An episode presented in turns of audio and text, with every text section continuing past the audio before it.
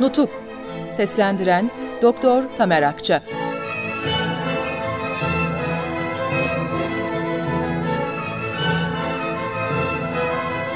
14. Bölüm Refet Bey'in 3. Kolordu Komutanlığını bırakması Bu genel bildirimizden 5-6 gün sonra Kavak'tan 3. Kolordu Komutanı Refet imzalı 13 Temmuz 1919'da yazılmış bir şifreli telgraf aldım.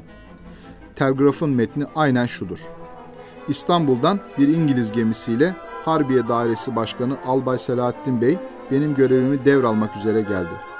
Benim de aynı gemiyle dönmemi nezaret emrediyor. Selahattin Bey gayeye uygun olarak çalışacak. Genel durumu göz önünde tutarak komutayı kendisine devretmeyi uygun buldum ve Harbiye nezaretine görevden ayrıldığımı bildirdim. Ayrıca geniş bilgi veririm. Sivas yönüne hareket ediyorum. 5. Tümen Komutanı Arif Bey vasıtasıyla Amasya'ya cevap veriniz. Efendiler, itiraf etmeliyim ki bu tutum ve tavrından pek memnun olmadım. Refet Bey'in benimle olan işbirliği İstanbulca biliniyor. Bu çalışmaları benimseyen bir kimse onun görevini devralmaya hem de bir İngiliz gemisiyle gelince derhal verilmesi doğal olan hüküm bu kimsenin İngiliz görüşüne hizmet edebileceği konusunda kendisine güvenilmiş olmasıdır. Bu hüküm bir zandan ibaret olsa bile Refet Bey'in komutayı devirde acele etmemesi, hiç olmasa bizim de görüşümüzü alması gerekirdi. Güvenip komutayı kendisine devrettiğine göre de hiç olmazsa bir süre ondan ayrılmayıp durumumuzu ve görüşlerimizi ona iyice benimsettirinceye kadar birlikte çalışması ve kendisiyle aramızda bir bağlantı kurduktan sonra uzaklaşması yerinde olurdu düşüncesindeydim. Bununla birlikte bir oldu bitti karşısında bırakılmış olduğuma göre iki noktada teselli aramakla yetinmeye mecburdum. Birincisi Refet Bey'in telgrafındaki Selahattin Bey gayeye uygun olarak çalışacak cümlesi, ikincisi de Refet Bey'in hiç olmazsa İstanbul'a gitmemiş olmasıydı. Bu durum üzerine komutanların İstanbul'a gitmek hususunda en küçük bir yanılmalarının pek pahalıya mal olacağını ve programımızı en iyi şekilde uygulamaya devam edeceğimizi bütün komutanlara bildirmek suretiyle hemen dikkatlerini çektim. Refet Bey'e de aynı tarihte Selahattin Bey'in kararlarımızı istenildiği şekilde uygulayacağı buradaki arkadaşları fazlasıyla duygulandırmış ve onlara güç kazandırmıştır cümlesi de bulunan bir şifreli telgraf çektirdim. Selahattin Bey'in kendisine de aynen şu telgrafı çektirdim. 14.7.1919 Amasya'da 5. Tümen Komutanlığı'na.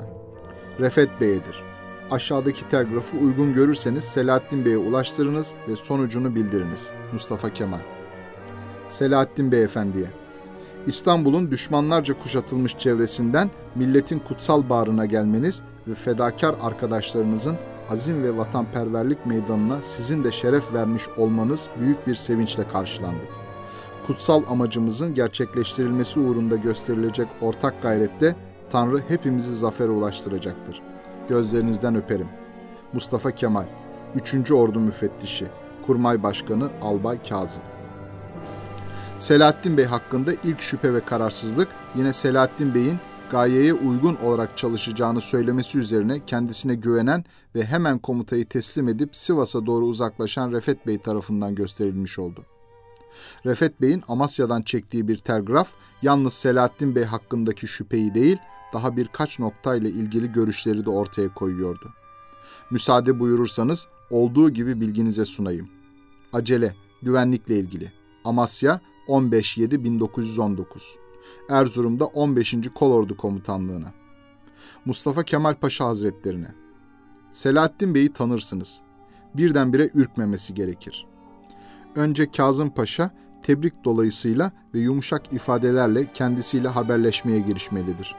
Hamit Bey'in görevden alınması hakkında daha bir şey yok. Fakat yerinde bırakılması için teşebbüslerde bulunuldu. Görevden alınırsa buralarda kalacağını pek sanmıyorum. Bununla birlikte etkilemeye çalışıyorum. Benim dönmem için İngilizlerin hükümete baskı yapacakları şüphesizdir. Ben kendimi duruma göre ayarlayarak buralarda kalacağım. İngilizlerden ve buradan geçen Amerikalılardan anladığıma göre Kazım Paşa'nın durumu da tehlikelidir. Her zaman ölçülü davranılmasını ve durumun iyi idare edilmesini tekrar tavsiye ederim. Refet 5. Tümen Komutanı Arif Bu telgrafta adı geçen Hamit Bey Samsun mutasarrıfıydı. Hamit Bey, Samsun'a gelişimizin ilk günlerinde Refet Bey'in aralarındaki eski hukuk ve dostluk dolayısıyla ortak gaye uğrunda sonuna kadar bizimle birlikte fedakarca çalışacak vasıfları taşıyan bir arkadaş olduğuna güvendiği için bana tavsiye ettiği ve benim sadrazamlığa ve genelkurmay başkanı Cevat Paşa'ya durumu bildirerek Samsun'a getirtebildiğimiz zattı. Böyle bir zatın er geç görevden alınacağına şüphe var mıydı? Fakat Refet Bey yerinde bırakılması için gereken yerlere başvuruldu diyor. Nerede? Kimlere gidilerek? Kim başvurmuştur? Sonra görevden alınırsa buralarda kalacağını pek sanmıyorum. Bununla birlikte etkilemeye çalışıyorum diyor. Nereye? İstanbul'a mı gidecek? Nasıl? Bu zat bugüne kadar bizimle birlikte çalışmıyor muydu? Bu telgrafında Refet Bey, kendisinin dönmesi için İngilizlerin hükümete baskı yapacaklarını kesin olarak kabul ediyor ve kendisini duruma göre ayarlayarak burada kalacağını söylüyor.